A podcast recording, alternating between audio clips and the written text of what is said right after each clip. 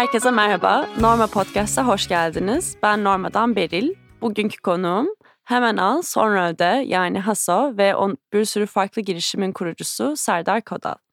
Merhaba, Merhaba. Serdar Bey, hoş geldiniz. Hoş bulduk Beril Hanım. Ee, teşekkürler bize katıldığınız için. Ben teşekkür ederim davetiniz için. Serdar Bey kimdir ve şu anki misyonu nedir? Esasında e, üniversite yaşamımı e, İstanbul'da tamamladıktan sonra Amerika yolculuğu başladı benim için. Hem master programı üstüne de iş yaşamı 7-8 sene Amerika'daydım. Ve 2004'te o Türkiye'nin o yükselme döneminde geriye döndüm. Dönme sebeplerinden biri de e, o zamanlar e, bireysel kredi ve kredi kartlarında inanılmaz bir pazarlama ile büyüme yaşamıştı Türkiye ama altyapısal sorunlar olacağını öngörüyordum. E, bu Amerika'daki collecting agency dediğimiz sistemin benzerini hı hı. Türkiye'de yapabilir miyim diye döndüm. O zamanki mevzuatlar gereği biraz istihbaratta kaldık. Halen de o şirketim devam ediyor 18 senedir. Emekli polislerden oluşan istihbarat ekipleriyle Türkiye'nin her yerinde araştırma ve raporlama yapıyoruz. Bu tabii bana birazcık böyle finansal dünyayla alakalı, kredilenmeyle alakalı belli bilgileri, belli e, know-how'ları verdi. Çünkü sahadayız, görüyoruz kimler ödüyor, ödemiyor, neler gelişiyor. 2004'teki ödeme oranı, oranlarıyla şimdikiler arasındaki farkları hepsini gözlemleyebildim. Daha sonra e, yazılım tarafına e, ağırlık verdim. Onun sebebi de zaten e, bankalarla, telekomünikasyon firmalarıyla, varlık yönetimleriyle çalışıyorduk ve dosya alışverişinde bir ciddi bir altyapı gerekiyor biliyorsunuz o tarz entegrasyonlarda. Onu yapan ekibimizi dağıtmak istemedik. E, 2007 gibi de yazılım sektörüne ağırlık verdik ve o firma büyüdü. Şimdi 20'nin üstünde yazılımcısı olan değişik projeler yapan bir ekibiz. Bu projelerin Den biri de e-ticaret platformuydu. E-ticaret platformu hala da aktif ve büyük firmalar kullanıyor. E, bu noktada parakende sektörünü, oradaki ihtiyaçları, online'daki müşterilerin davranışlarını görmeye başladım. Hepsi esasında toplanıyor yani hem finans tarafı var hem e-ticaretteki gelişimleri görüyorsunuz ve nihayetinde tabii ki bu projenin farklı ortakları da var. Onlarla beraber e, 2018 gibi oturup e, dünyada gelişen Buy Now Pay Later sistemini Türkiye'ye nasıl getirebiliriz diye konuşmaya başladık. Çünkü e, son adımda özellikle müşterilerin ödemeyi tamamlamayıp çıktıklarını görüyordum. Yani hı hı. veriler vardı ve bunlara alternatif bir şey sunulabilir mi diye de e, kafamızda bir proje vardı. Tabii Buy Now Pay Later dediğiniz zaman Türkiye'de hemen akla e, kredi kartlarındaki e, inanılmaz taksitlendirme geliyor. Çünkü Avrupa ve Amerika'da esasında taksitlendirmenin öne çıkması sebebiyle çok hızlı büyüdüler. Halbuki Türkiye'de 97'de taksit kart vardı hı hı. ve sonrasında işte World kartlar, bonus kartlarla inanılmaz bir pazarda taksit dünyası taksit dünyası böyle. yaşandı. E burada alternatif olunamaz diye düşünüyordu ki hı hı. nitekim bu konuda hala aynı şekilde düşünüyorum. Çünkü e, sektörün çok büyük oyuncuları Klarna gibi işte Affirm, e, Afterpay hiçbiri Türkiye'ye gelmedi. Hı hı. E, çünkü dediğim gibi orada çok köşeler tutulmuş durumda landing tarafıyla alakalı. Ancak araştırma yaparken şunu gördük ki farklı e, hedef kitlelere de ulaşılamayan bir durum söz konusu. Çünkü kredi kartı belli bir hedef kitleye, belli bir kredibiliteden sonra oluşuyor. E, ve maalesef işte Z kuşağı dediğimiz şu anda banka kartı kullanıp e, kredi kartına henüz aksesi olmayanların taksitle alışveriş imkanının olmadığını hı hı. gördük. Ya da kredi kartı limitlerinin belli seviyeleri aşmadığı için büyük belli bir montanın üstündeki ticket size'larda ya da e, alışveriş limiti yetmediği için tamamlayamadığı alışverişleri gördük. Böyle bir hedef kitleyi gördük. Üstüne bir de Ambank dediğimiz Türkiye'de hiç azımsanmayacak kadar yani 20 milyonla ifade ediliyor. 7.2 milyon ev hanımından bahsediliyor hı hı. ki bunlar istatistik rakamlar.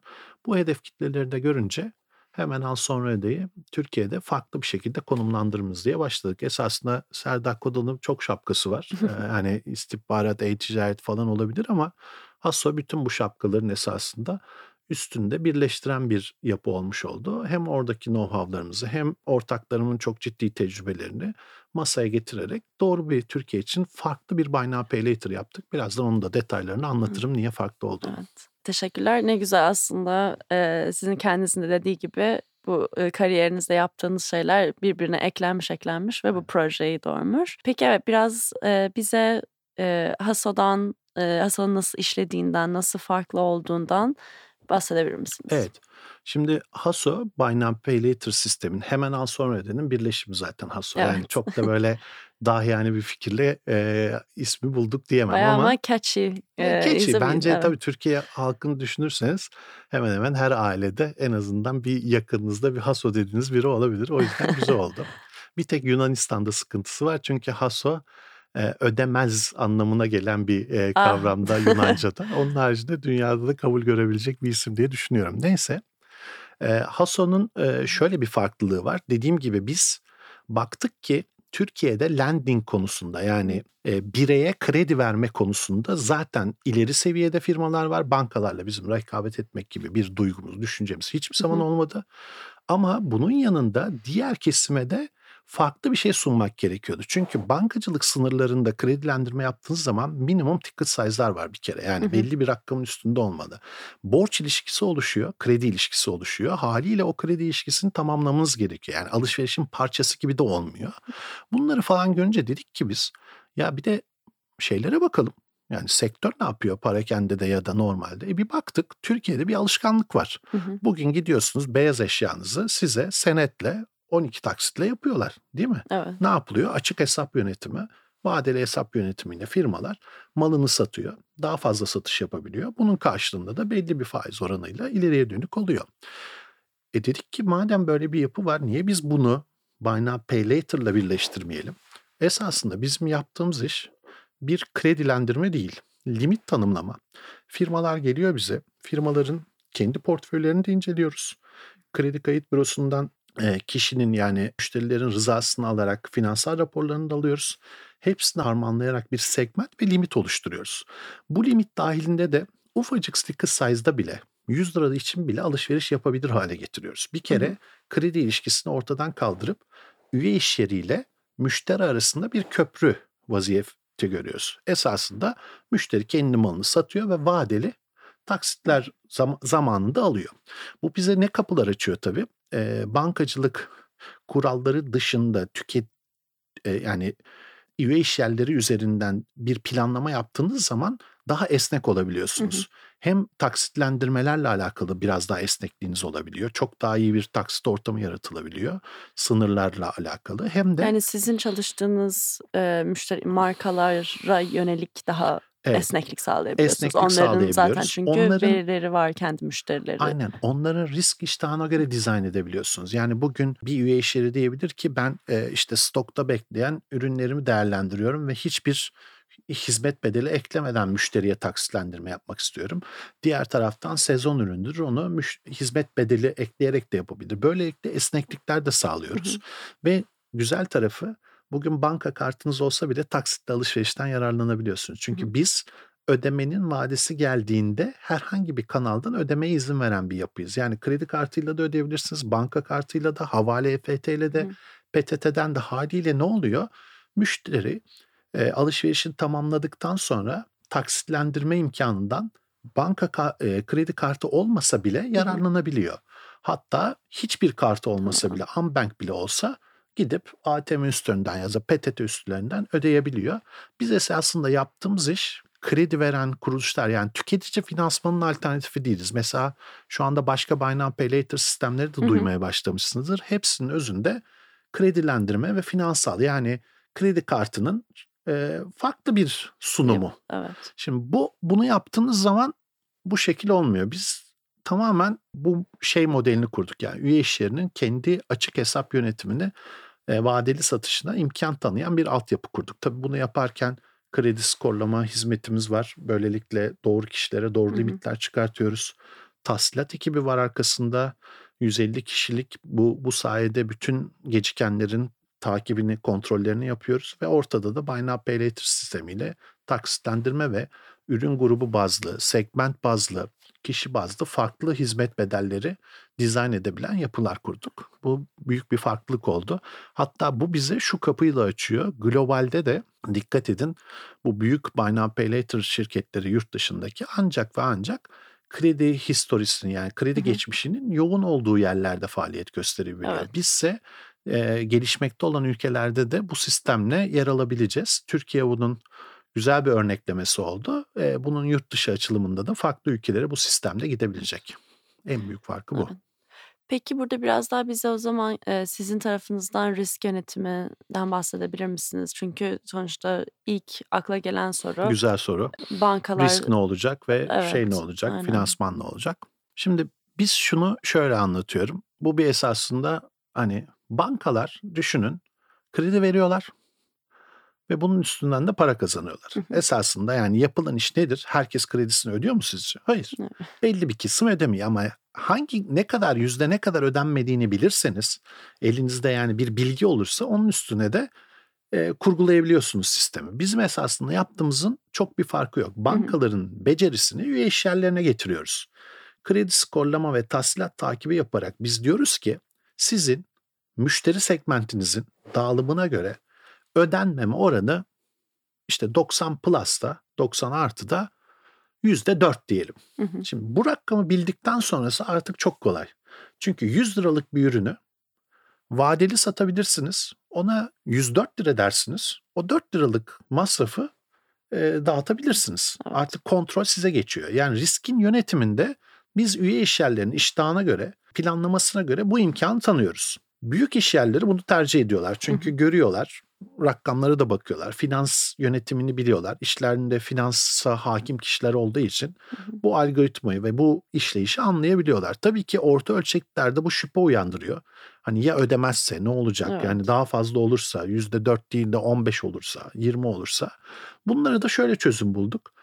Kişiyi bir nevi skorlarken tabii ki kişiyi skorluyoruz ama bir portföy üzerinden de bunu satın alan bazı firmalarla anlaştık. İşte alacak sigortası, alacak takip firmaları gibi. Bu ne demek? Siz önden bir risk primi vererek Hı hı. diyorsunuz ki ben işte %6-7 risk primini kabul ediyorum diyorsunuz. Bunun karşılığında ben size diyorum ki 90. günü geçtiğinde ödenmeyen ne kadar borcunuz varsa biz size ödüyoruz. Yani siz 100 liralık bir alışveriş yaptığınızda 93 lirasını alacağınızı garanti aldığın altına alıyorsunuz. Hı hı. Ama bunun karşılığında ben de size 90. günde ödenmese dahi ödeyecek yapıları kurduk. Böylelikle riski minimize etmiş olduk. Tabii ki uzun vadede ben biliyorum ki firmalar kendi portföylerinin nasıl işlediğini görünce kendileri bunu yönetmek isteyecekler. Hı Ama hı. şu anda hani o konuda e, şüphesi olan firmalara da çözüm üretmiş olduk risk anlamında. Anladım. Peki sizce bu yapı her sizin müşterinize, kurumsal müşteri yani satıcıya uygun bir model mi? Onu da farklı alanlara girerek test ediyoruz zaten. Uygun olduğunu biliyorum ama tabii bunu işte proof Daha of concept vergi dediğimiz şey anla- veriyle evet. yani ve sonuç itibariyle verinin söylemesi Hı hı. gerekiyor. E, bu yüzden de çok seçici davranarak bazı firmalarla anlaştık. Hı hı. Hani bir tanesi çok büyük bir e, pazar yeri zaten Türkiye'nin en büyüklerinden biri. Haliyle o kadar farklı segmentte, evet, ürün evet. gamında, e, ticket size'larda çalışan bir sistem ki bu bizim için çok ciddi bir hani e, veri anlamında nereye gittiğini gösteriyor. Onun haricinde gene en büyük parakende zinciriyle e, çalışıyoruz ve e, onların aracılığıyla e, en azından mağazalarda nasıl gidiyor onu görüyoruz. Gene Türkiye'nin en büyük beyaz eşya firmasıyla e, proje geliştirdik. E, onunla da daha tik- ticket size'ı farklı olan yerlerde Hı hı. nasıl çalıştığını görüyoruz. Esasında e, bu e, Haso e, 2018'de kuruldu. 4 senelik bir firma ama e, son 8 aydır esasında faaliyete geçen bir firma. Bunun hı. sebebi de işte bu ince eleyip sık dokuyarak doğru hedef kitleleri ve doğru firmaları seçerek ilerledik. Yaygınlaşma için 2023'ü Hı hı. hedeflemiştik zaten.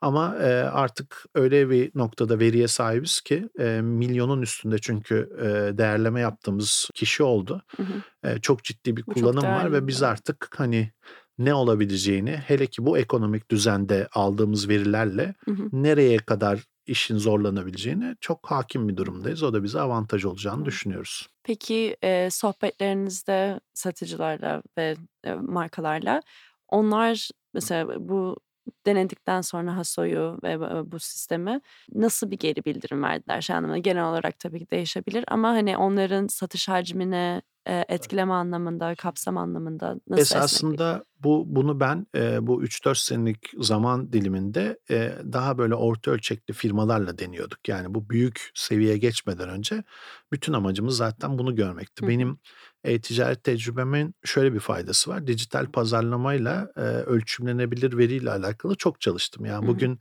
ne yapsanız ne sonuç alırsınız, ne kadar e, conversion'ı, dönüşüme etkiliyor, ne kadar satışı etkiliyor verileriyle çok haşır Hı neşirim hı. senelerdir. Haliyle e, tabii ki testlere soktuk. Bir kere reklam verirken bile faydası var. Yani click through rate dediğimiz rate'i arttıran bir Hı şey. hı. Çünkü gördüğünüz zaman bir değeri value'yu daha fazla tıklıyorsunuz ve daha fazla siteye yönleniyorsunuz. Reklam verirken bile faydası var.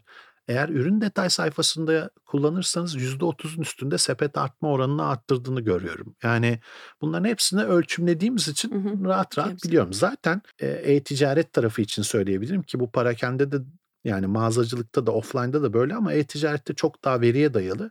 Bugün reklamdan getirdiğinizin sepete atma oranının dönüşüm oranı satışın ana kanallarıdır. Hı hı. Bu kanalların hepsinde artı bir değer kattığınız zaman sonuçta da artı oluyor. Ben size çok rahatlıkla söyleyebilirim ki hem yeni müşteri kazanımı Hı hı. hem e, de, e, tekrar eden müşteri hem de bu tarz e, hem oranları sepete atmayı hem conversion'ı hem de şeyi arttırması sebebiyle click through rate'i arttırmamız sebebiyle çok ciddi bir satış artı var. Zaten çok da farklı düşünmeye gerek yok. Bugün kredi kartına taksit yapılan bir kesim hariç Hı hı. %50-60 yeni bir kesime esasında ticari hayatın parçası haline getiriyorsunuz. Hı hı. Yani haliyle bunun zaten e, ciddi büyümesi %20-30'un çok rahat e, görebileceklerini söyleyebilirim firmalara. Peki tüketiciler tarafında baktığınızda e, yine e, Hason'un işleyiş şekline görünce e, mesela bir tüketicinin siz kendi limit koyuyor musunuz? Evet.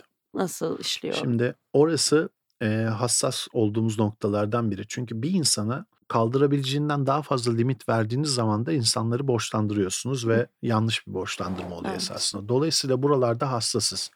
Hason'un sistemi esasında ciddi bir çatı limiti üstüne kurulu. Yani bir e, kişinin genelde harcayabileceği maksimum bir rakam üzerine sistemi kuruyoruz. Hı hı. Firmaları ise belli keplerle yönetiyoruz. Yani belki sizin 10 lira bir e, limitiniz var Hı hı. ama 2 lirasını A firmasında, 2 lirasını B firmasında, 1 lirasını C firmasında kullanacak şekilde bir dizayn yapıyoruz ki sizi çok fazla borçlandırmayalım. Aksi takdirde her firmadan ayrı bir e, limit aldığınız noktada e, bir noktada ipin ucu kaçabilme evet. ihtimali var. Bunun önüne geçen bir sistem kurduk. Peki tüketiciler sizin sistemi kullandıklarını çünkü portalınızda onlar da e, onların da kendi girişleri olabiliyor Tabii tabii. sanırım. Orada görebiliyorlar mı? Her şeyi Hani görüyorlar. ne kadar Zaten ödemesi bizim geliyor? bizim en güzel yaptığımız şeylerden biri o. Ben dedim ki hep yaptığım işlerde de ona önem gösteriyorum. Ne kadar açık olabilirseniz, ne kadar e, her şeyi paylaşırsanız zannediyorlar ki insanlar belli şeyleri kendimize tuttuğumuz zaman daha büyüyoruz. Hani o, o bitti, o eskidendi. Evet. Artık yeni dünyada ne kadar paylaşabiliyorsanız, ne kadar açık olabiliyorsanız o kadar size geri dönüş oluyor.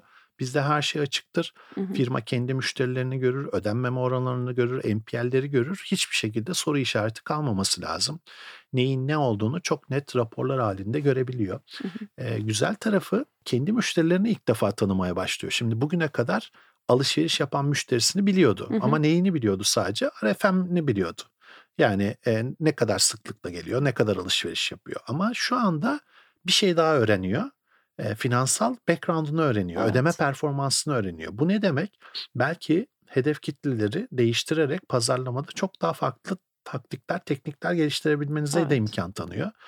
E, hatta şunu yaptık büyük bir firmada ve çok iyi sonuç aldık. Biz A, B, C, D, E diye segmentler oluşturarak Hı hı.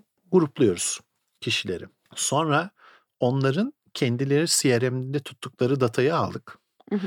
Bizdekiyle onlardakini korelasyonla eşleştirdik. Şu anda hiçbir kredi kayıt bürosuna dahi gitmeye gerek duymadan belli hedef kitleleri, onların Hı hı. mevcut müşterilerine belli limitler tanımladık ve aynı şekilde perform ediyor. Yani esasında kendi müşterilerinin de sınıflarını görmeye Hı hı. başladılar ve hangi alışveriş e, sıklığında, hangi frekansta e, iş yaptığını Yaptıklarını. gördükleri müşterilerine daha farklı davranabilecek yapılar kurduk. Bu da ileride özellikle satış kanalı olarak da Haso'yu görmeye başlayacaklar. Artı Haso sayesinde de kendileri e, bazı müşterilere e, daha fazla satışa yönelik kampanyalar düzenleyebilecekler. Çünkü onun bütçesi olduğunu ve daha fazla alışveriş yapabileceğini biliyor artık.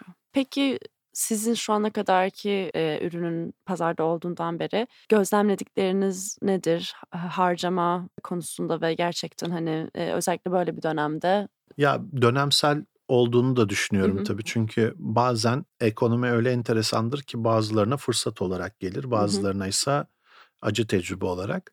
Ee, anladığım kadarıyla Haso noktasında biraz e, şanslı bir firmayız. E, şu anda çünkü ihtiyacın da e, seviye olarak üste çıktığı bir noktadayız. İnsanlar artık para harcarken evet son dönemde ekonomik olarak çok büyük değişiklikler yaşanmasına rağmen sokağa çıktığınız zaman hala bir hareketlilik görüyorsunuz. Bir harcama potansiyeli var ama insanlarda son dönemde şu da olmaya başladı. Ya ben ne olacağı belli değil. Hani bir sonraki ay belki bir sağlıkla ilgili bir sorun olabilir, Hı hı. bambaşka bir sorun olabilir diye biraz böyle çekimser olmaya başladı. Özellikle belli bir kesim. Bunlar esasında kapı açan bir sistem aslında. Çünkü diyoruz ki bu ay ödemek zorunda değilsin. Haliyle en azından hani o ya bir şey olursa riskini bir ay, iki ay, üç ay öteleyebildiği noktada biraz daha vicdanen de rahatlıyor. Hı hı. Daha uygun oluyor. Onun faydasını gördük. Çok ciddi returning customer deniz yani geriye dönen çok ciddi bir müşteri kitlesi var. Bir kere e, kullanıp alışkanlık kazandığı zaman e, devamını getiriyorlar. Hı hı. O, o da tatmin edici güzel bir sonuç oldu bizim için. Süper. Şu ekonomik düzende özellikle fırsat gibi oldu. Evet. Aslında biraz geriye dönmüş oluyorum ama e, sizin dediğiniz gibi sizin sunduğunuz çözüm aslında e, hani o e, bankaların şu an servis yapmadığı bir kitleye Alan. aslında alana e, açılmış oluyor. Peki e, aslında bu çözüm sayesinde o kişilere de bir yani oradan arın sonradan bankacılığa kredi almaya geçişini de kolaylaştırma gibi bir köprü kurulabilir mi? Evet yani Gelişiyor. zaten hani e, şu anda ne vardı? Bugüne kadar finansal dünyanın içinde bir skorlama vardı. Ancak hı. ilk defa alışverişe dayalı da bir skor eklenmeye başlıyor. E, yabancı ülkede bunun çok örnekleri var esasında. Yani Evet. gelişmişte olan ülkelerde sadece bankacılık skoruna bakmıyorlar. Herhangi bir yerden yaptığınız araba da alsanız işte bir şey de alsanız Hı hı. sürekli o kredi skoruna ekleniyor. Etkiliyor. Türkiye'de maalesef bu bankalarla sınırlı kalmıştı. Hı hı. Eee, bunda yani Haso'da o bir avantaj olabileceğini düşünüyorum. Çünkü zaman içinde alışverişe dayalı belli bir ödeme performansı özellikle bankacılık sisteminde olmayıp finansal background olmayanlar için de bir skorlama geleceği için bunu yakın bir zamanda bu tabii bankalara da tam tersi dönecektir. Zaten konuştuğumuz bankalar da var. Eee, Normal'le de eee, Visa Evet. Innovation programı sayesinde tanıştık esasında. Orada beraberdik. Orada da birçok bankayla, birçok yatırımcıyla görüşme fırsatı elde ettik. Orada bankaların zaten bakış açısı yani ne zaman biz sizle masaya oturacağız, ne zaman bu hedef kitleyle alakalı bir çalışma yapabiliriz de. İnşallah o noktada da faydalı olmak bizim için de sevindirici olur. Çünkü ilk defa kredi hayatına bizimle başlayacak çok insan olacak. evet. Ve onların gerçekten iyi ve kötüye göre ayrımlarıyla çok daha hızlı bir şekilde bankaların kredilerine eee, ulaşımlarının olacağını düşünüyorum. Müthiş. Peki Haso dışında da bir sürü aslında girişimcilik şapkanız var Var, sizin. var. Ee, e, biraz e, şeyden bahsedebilir misiniz? Seri girişimcilik ve nasıl? Esasında seri girişimcilik doğru bir ifade mi bilmiyorum ama ufak bir araya anekdot gireyim. Tabii. Hani Serdar Kod'u anlatırken atladığım yerlerden biri olabilir. 2007 senesi gibi bir film yapımcılığına eee, özendim tabiri caizse eee, bilmediğim bir alanda. Hem birikimlerimi hem de eee, borçlanarak çıktığım bir serüvendi. Ama bu kötü serüvenler bazen eee, size farklı da dönebiliyor. O dönem Tabii için ki. benim için eee, zor bir süreç olduğunu düşündüğüm bir süreçken şimdi bakıyorum eee, birçok farklı şey yapıyorum. O esasında biraz mecburiyetle başlıyor. Çünkü hep eee, bir şeyi tamamlamak için çok daha fazla şey yapmanız gerekiyor ve o bir anda alışkanlık oluyor. Hani eskilerin tabiriyle cahil cesaret gibi düşünebilirsiniz başlangıcında ama bir noktadan sonra da oturmaya başlıyor. Birazcık benimki öyle oldu yani mecburiyetle başladı. Daha fazla iş yapmam gerekiyordu. Daha fazla şeyler eklemem gerekiyordu o çarkı çevirebilmem için. E, o alışkanlığı sağladığınız zaman da bu sefer e, şapkalarınız büyümeye başladı. E, bir tanesinde bir şey yaptığınız zaman orada aldığınız tecrübeyle başka bir şey yapabileceğimi gördüm. Hı hı. E, şu anda evet son 5 senede o kadar e, yoğun çalışıyorum ki Hı hı. bir ara bir durmam lazım. Onun farkındayım. Şu sadece son 5 senede yaptığım projelerde bile genelde insanlar bir tanesini yapıyorlar Evet. hayatlarında. Biraz orada abarttığımın farkındayım ama e, zevk de alıyorum. Zevk almadan yapılmaz zaten. Yani böyle bir Aynen. yoğunluğu başka türlü kaldıramıyorsunuz. Haso tabii ki öncelikli projem şu anda. En büyük vakti ayırdığımız proje. Ama onun haricinde Sonsuz Oda diye bir projemiz var. E, Hı hı. şu anda e, yayında e, Masterclass gibi Amerika'dakinin örneklemesi bir e, online eğitim platformu ciddi bir emek harcanmış ve e, ciddi bir yapıdır. E-ticaret tarafında dediğim gibi evet, sürekli kendimizi yeniliyoruz yeni teknolojilerle o bayağı bir büyüyor ve gidiyor. E, Omuz diye yakın bir zamanda yayına girecek e, bir süper app diyeceğim ama süper app demeyi sevmiyorum esasında. Biraz böyle insanların e, gündelik hayatlarındaki her yere girmeye çalışan bir şey kurmaya çalışıyorum 5 senedir. Yani çok ciddi bir efor var. Sağ olsun ekip de inanıyor bana. E, çünkü hani hiç kimse 4 sene 5 sene bir projede olup da bakalım ne olacak demez. Hı hı. Ama güzel vizyonlar koyuyoruz. E, eğleniyoruz da ama bir yandan da çok yoğun çalışıyoruz. Evet. Onu söyleyebilirim. Evet belli zaten. Bu kadar projeyi bir araya getirmek e, büyük bir sorumluluk ve e, eğlenme dediğiniz gibi keyif alınmadan yapım, Evet yapılmaz yani yani. ben evet ya yaratım süreci hoşuma Hı gidiyor. hı. Ee, oralardaki iniş çıkışlar hoşuma gidiyor. Yani bir, bir- yani girişimci dünyasına siz de hakimsiniz, Hı hı. e, biliyorsunuz. Hiç kolay değil yani bir ürün üretmek kolay değil çünkü hani illaki bir şey eksiktir yani. Ben daha Kesinlikle. tamamlanmış ürün duymadım yani. Biz de öyleyiz hala tamamlanmış bir ürünümüz yok. E, bu da sizi sürekli yeni şeyler düşünmeye, yeni teknolojiler denemeye, yeni farklılıklara götürüyor. Bu süreci seviyorum. Ama bir yerde de durmam gerektiğini biliyorum. Yaşım şimdi 50'ye geldi artık. Yani genç değilim. Ee, bir, bir, bir noktada yok yani kabulleniyorum da kendi kendime de.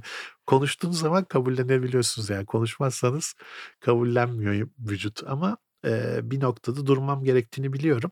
Ama en hazır enerjim varken, seviyorken sonuna kadar da zorluyorum. Onu diyecektim. Hiç öyle yaşlanmış gibi bir havanız yok. Tam tersine full enerjiyle devam Evet ediyorsunuz ve inşallah hani e, bil- e, böyle devam eder. evet, Yani şu andaki o işte onlar da sıcak tutuyor esasında. evet. Yani özellikle gençlerle çalışmayı çok seviyorum. Yani ortalama 20-25 yaşında kişilerle Bunu çalışıyorum. takımınıza. Evet yani tabii ki tecrübeli yazılımcılar haricindeki kısımdan bahsediyorum. Daha çok hı. operasyon tarafındakiler. Özellikle de e, belli bir yaş seviyesinde olmasını istiyorum. Hı Çünkü hı. onlardan, onların bakış açısından çok öğreneceğimiz şey oluyor. Biz şanslı bir kuşağız. E, 70'li yıllarda doğanların öyle olduğunu düşünüyorum. E, sebebi de e, eskilerle çalışıp iş yapış şeklini biliyoruz. Eski tarz Hı iş hı. yapış şeklini yaşadık. Ben yani e, sabahlara kadar çalıştırıldığımı ve gıkımın çıkmadığı zamanları hatırlarım yani. E şimdi günümüze geliyoruz. Bugün hani 20'li yaşlarındaki birine Onu evet diyemiyorsunuz bile katiyen. yani hani böyle saçmalık mı olur diye bakıyor.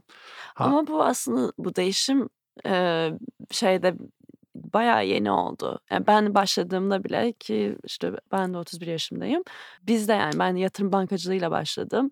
Yani çalışıyordun, e, çok fazla şey evet yapmıyordun yani değil mi? hani Hiç yapıyordun kimse de onu. niye yani niye çalışıyorum ben Yani bu içinde kadar yani sorguluyordun ama hani e, gidip onu şey yapmıyordu. Hani evet bu bayağı şimdi Gen Z Tabii değiştirdi tabii olayı tabii. sanki. Yani farklı bir şey var. Farklı e, algı var. Para kazanmayının çok kolay olduğunu düşünen bir kesim var mesela. Bizim için ya düşünün ya esasında çok da uzağa gitmeye gerek yok. Bugün Koç'tur, Sabancı'dır e, yüzyıllara süren tecrübelerine rağmen ulaştıkları firma değeriyle Hı hı.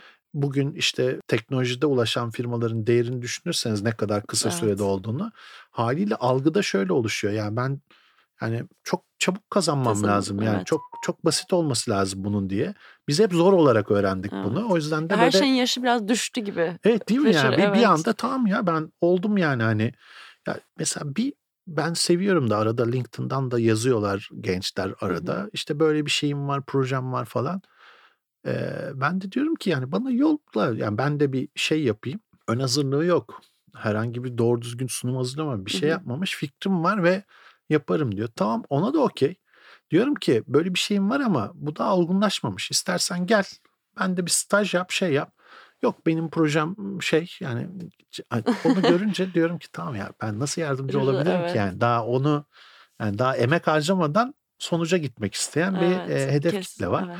Ama ben de onlarla çalışmayı seviyorum çünkü o ileride bizim ürünümüzü kullanacak Olacak, olan kişi. Aynen. Haliyle onu tanımak lazım yani onun şeyini anlamak lazım. Mesela bu Omuz diye bir projeyi başlama sebebim şudur. Gelmişti bir yerden bir proje. Bakmıştım hani kazandıran tarafı var falan. Sosyal medya ağırlıklı. Olmaz dedim yani kendimce hı hı. bir metodoloji yaptım e, ve olmayacağına kanaat getirdim. Kenara koyduğum bir projeydi. Derken biri geldi 19 yaşında. Ben dedi şöyle bir fikrim var dedi. Ben dedi işte yemeğe de aynı yerden e, yemek rezervasyonunu yapayım. Arabamı da alayım. Şunu da yapayım. Bunu da yapayım falan. Dedim ki ya bunların hepsi var. Yani farklı evet. farklı bir sürü aplikasyon var. Yani ben Taksim'de sinemanın önünde 45 dakika beklerdim. Telefon ankesörlü telefon vardı yani. Evet. Gelip gelmeyeceğini bilmezdin arkadaşını yani. Şimdi o noktadan adam diyor ki midi saniyelerde hani çok hızlı bir şekilde onu da onu da onu da ayarlayabileyim. Tamam şimdi hedef kitleyi tanımak lazım yani. Bunlar artık sabırsız bir kuşak yani her şeyi hemen istiyor. Hemen, evet. Mesela Haso'da bunu çok kullanıyorum ve Haso'nun bu kadar büyümesinin, hızlı büyümesinin sebebinin bu olduğunu düşünüyorum. Hı hı. Biz 10 saniye içinde hem limitlendiriyoruz hem kullandırım için hazır hale getiriyoruz. 10-15 saniye yani kredi kartıyla 3D'den bile hızlı. Niye? Evet. Çünkü o hıza ulaşmazsanız kayıp. Kayıp yani bugün evet. ben bir form doldurayım, o formu yollayayım, bekleyeyim, bilmem ne dönsün. Bitti. Kaybettiniz o dev kitle yani. Öyle bir şey yok yani. Evet. Hemen olması lazım. Çıt çıt çıt. Evet. Ancak öyle verim alabiliyorsun. Şimdi bunları görmek işte bu tarz insanlarla çalışmak da bana böyle bir vizyon ve hı hı. şey veriyor. İnşallah e, bunun faydasını da ileriki de, decade'de yani evet. 10 sene sonra daha çok daha, daha çok net öyle. görmeye başlayacağız. Şu anda daha gençler ama bunlar bir noktada esas ürünlerimizin evet. kullanıcısı olacak. Bir de şey faktörü de var bence. Artık şimdi çok herkesin bir sürü şapka takma konsepti evet. başladı ya. Onun için hani tek bir e, maaşa bağımlılık olmama vesaire. Onun Pandem, için pandemiyle beraber hele her, her şey değişti yani. Hani üç yerdedir yaparım. Uzaktan bağlanırım. Ben şirkete gelmem çünkü Hı. şirkete geldim mi öyle Onun bir şey da getirdiği bir rahatlık var, var bence. Var, evet. var. Bir de bu fenomen dediğimiz kişilerin çok kolay para kazandığının sanıldığı bir Tabii. dünyadayız. Haliyle yani her şeyin dijitalde ve basitçe yapılabildiğini düşünen de bir kesim evet. var. Yok diyemem yani. Kesinlikle. Peki Türkiye'de takım kurarken e, hem çektiğiniz zorluklar ya da Türkiye'deki sizce akılların hani e, eğitimin bizi ileriye giderken e, nasıl destekleyeceğini Ben size e, yaşadığım tecrübeden ki herhalde benim gibi he, hemen hemen her firma yaşıyor. Şu anda çok büyük bir belirsizlik var. Özellikle yazılım tarafında ekip kurarken ciddi zorlanıyorum.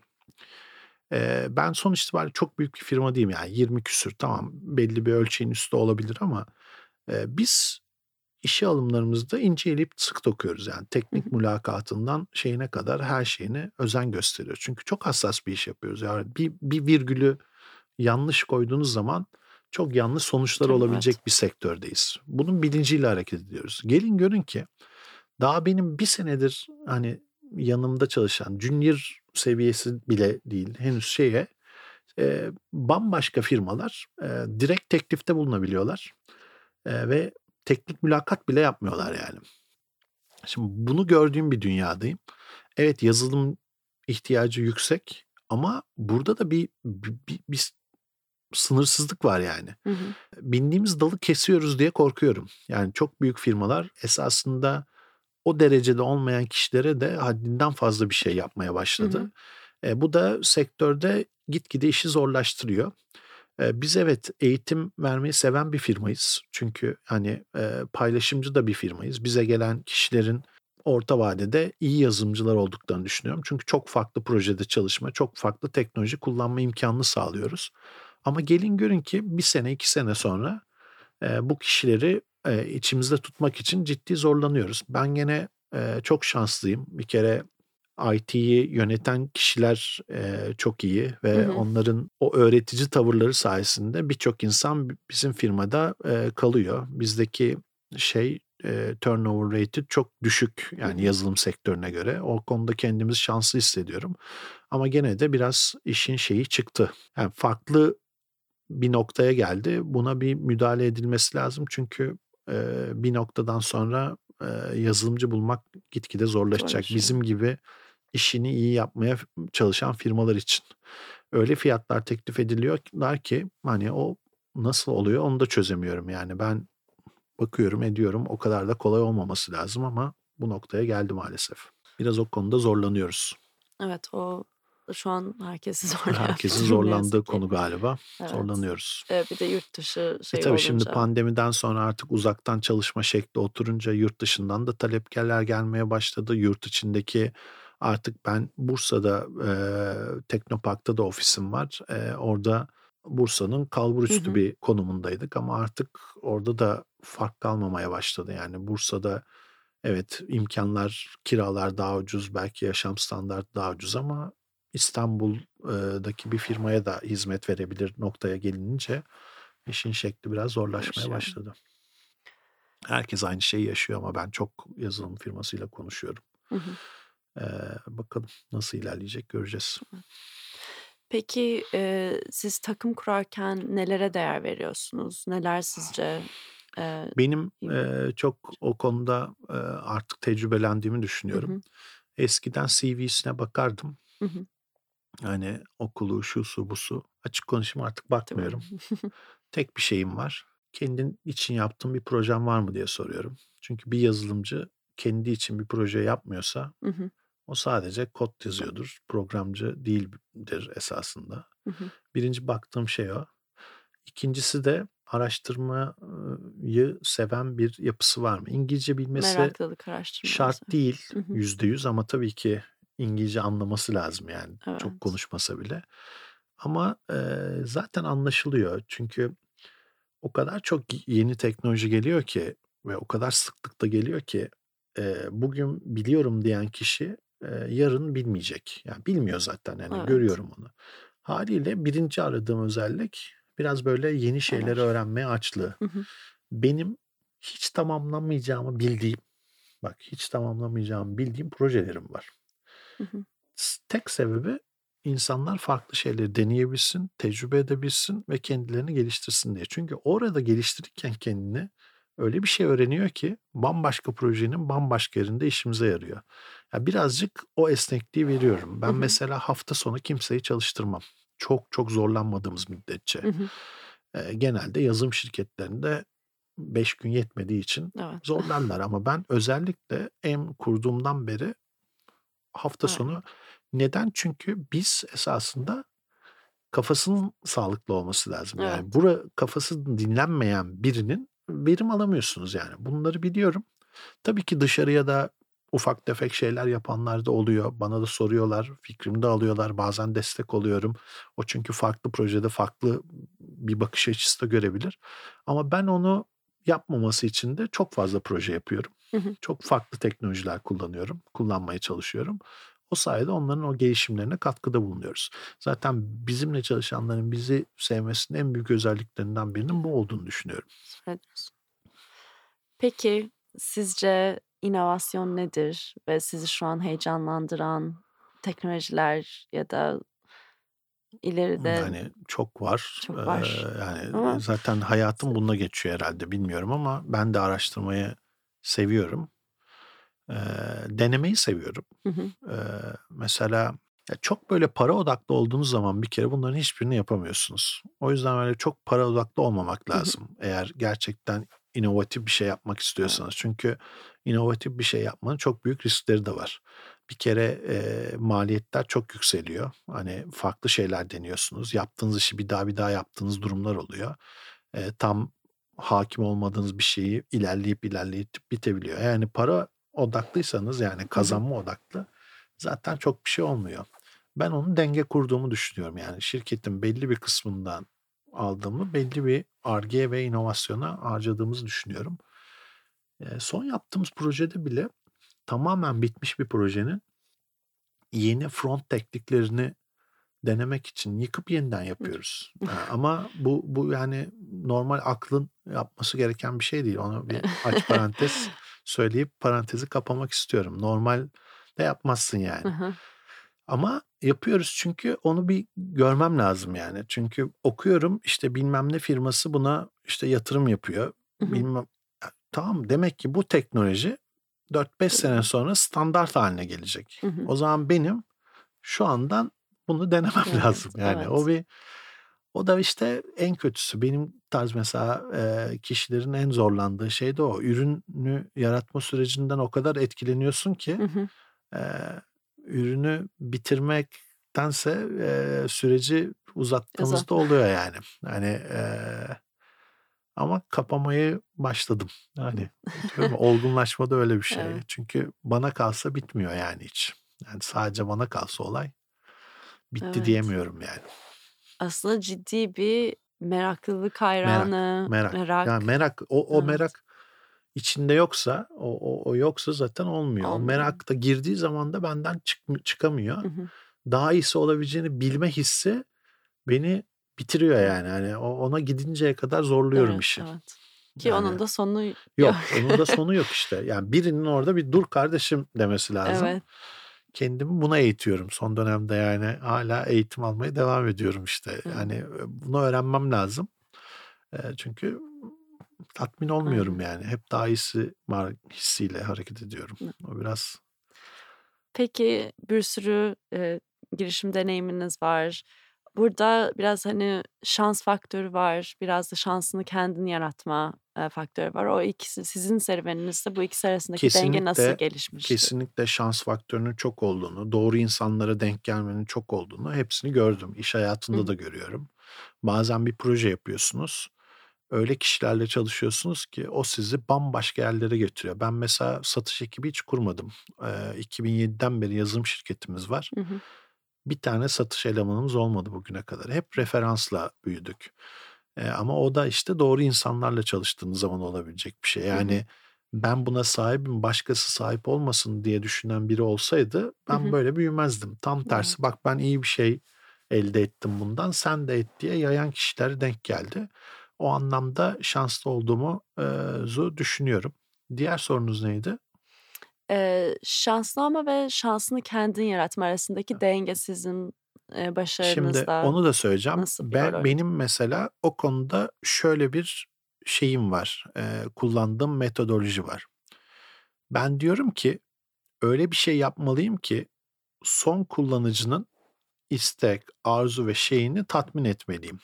Ve bunu yaparken de birinci önceliğim şey olmaması lazım. Hani çok böyle eee, işte yüksek bir şey kazanayım, para kazanayım değil. Hı Tam hı. tersi hizmet edeyim, yardımcı olayım.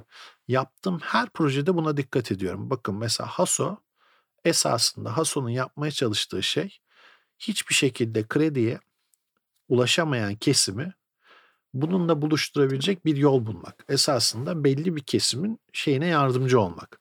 Onu yaptığınız zaman uzun vadede bu payoff ediyor. Hı Yani hı. kısa vadede belki hemen olmayabilir ama uzun vadede ihtiyaca cevap verdiğiniz zaman yaptığınız zaman e, belli bir noktada cevap dönüyor. Hep buna dikkat ettim. Hı hı. Yaptığım şeylerde hep buna dikkat Bir ediyorum. misyon yüklülük Evet, o, o, o onu yapmaya çalışıyorum. Çünkü o zaman kalıcı oluyor. Sustainable olmasının tek koşulu esasında e, şey e, sizin gerçekten ihtiyaca cevap vermeye çalışıyor olmanız ve bunu hissederek yapıyor olmanız. Ben mesela ilk kaso şey yaptığında ortaklarımız da sağ olsun aynı fikirdeydiler. Dedik ki e, 90 güne kadar gecikme faizi işletmeyelim. Hı hı. Çünkü ben o dünyayı biliyorum. Zamanında ben de borçlu duruma düştüm Hı ve hı. hani hadi ödeyin ödemezseniz hemen bilmem ne olacak duygusu bence çok e, sinir bozucuydu. Evet. Onu mesela olsun istemedim çünkü biliyorum onun değerini. Hani oluyor olmuyor farklı firmalar farklı şeyler deniyor. Onlar hı. firmanın tecrübesi ama ASO genelinde bunları oturtmaya çalışıyorum. Biraz hı. daha böyle şey taraflı olmaya çalışıyorum. Müşteri taraflı. O da şansı da beraberinde bu getiriyor diye düşünüyorum. Hı hı. Süper. Okey. Eee, son sorumuza geliyorum. Türkiye'deki yeni girişimcilere e, ya da genel olarak girişimcilere vereceğiniz bir tiyo var mı? Güzel soru. Valla şunu bilmelerine ihtiyaç var. Ee, hiçbir şey hemen ve çabuk olmuyor. Yani hı hı. bugün en en iyi proje dediğiniz fikir olarak ya da teknik altyapı olarak en iyi dediğiniz proje bile belli bir süreçten sonra olgunlaşabiliyor. Bugün ben Haso konusunda konuşabilirim çok rahatlıkla. Şu anda bayağı da yatırımcıların görüştüğümüz belli bir noktada da okeyleştiğimiz de bir sürü olay yaşıyorum. Ee, ama 4 sene oldu. Yani hı hı. projeyi beğenmeyen bir kişi olmadı. Daha ilk gün birden itibaren hı hı. gittiğim her toplantıda konuştuğum her e, firmayla, her yatırımcıyla inanılmaz derecede beğenilerini dile getirdiler. Hı hı. Sözlü ve e, şey olarak ama işte olgunlaşma sürecini geçirmeden Geç, olmuyor. Evet. E, bu girişimcilerde bu sabra ihtiyaç var. Girişimcilik maalesef böyle e, Avrupa'da, Amerika'da anlatıldığı gibi fikrim var, parayı alırım ve biter iş diye değil. Sabretmeniz lazım. Tabii ki belli bir bütçeye ihtiyaç var. Bana hani sıfırdan yapılır denilen bir şey olduğunu da düşünmüyorum maalesef. Yani eğer gerçekten yatırım alan bir şeyse biraz bir şey de e, koymuş olmak gerekiyor. Hı hı emek olarak da olabilir, zaman olarak da olabilir. Artık adı neyse, hı hı. maddi de olabilir. Ama bir şey de olması gerekiyor. Bu ikisi birleştiği zaman ve sabrettiğiniz zaman e, oluyor. E, benim bir firmam var. E, sevdiğim arkadaşlarımın da şeyi Grit diye. Grit'in anlamı beni mesela hayatımdaki yani o firmayla sonradan çalışmaya başladım ama o benim belirleyici şeylerden biri oldu. Grit esasında azmetmek, sebat etmek anlamında bir kelime. Ve buna inanıyorum yani bunu yapmadığınız müddetçe e, gerçek başarıyı elde edemiyorsunuz. Ben Omuz projesi 5. senede 3 kere yıktık bir daha Baştan. kaldırmaya çalışıyoruz. Baştan yapıyoruz çünkü deniyoruz bir 5-10 bin kişiye baktırıyoruz. Beğenmiyorlar. Yani orada şunu yapmak kolay. Tamam olmadı diyorsan olmadı, kapamak kolay. E, o, o bir yol. Hı hı. Ama onu seçmediğiniz zaman ilerleyebiliyorsunuz. Onu seçtiğiniz zaman zaten orada bitmiş oluyor. Bir de girişimcilere tek bir tavsiyem var. Ee, konuşmak ve yapmak arasındaki farkı özümsemeleri lazım. Konuşmak yeterli değil yani yapmanız gerekiyor. Yani gerçek anlamda bir şey yapmanız gerekiyor. Çok tanıyorum, çok böyle fikri olan insanlarla görüşüyorum. Ee, konuşuyor Hı hı. Ama dediğim gibi yani yapması da lazım. En basitinden çok ciddi bir sunum hazırlaması lazım. Fikrini inandıracak hale getirmesi lazım. Buralarda maalesef e, genç girişimcilerde eksiklik olduğunu görüyorum. Okey. Çok teşekkür ederim. Ben teşekkür için. ederim e, beni davet ettiğiniz için. Norma Podcast'ı dinlediğiniz için teşekkürler. Yeni nesil finansal çözüm deneyimini kaçırmayın.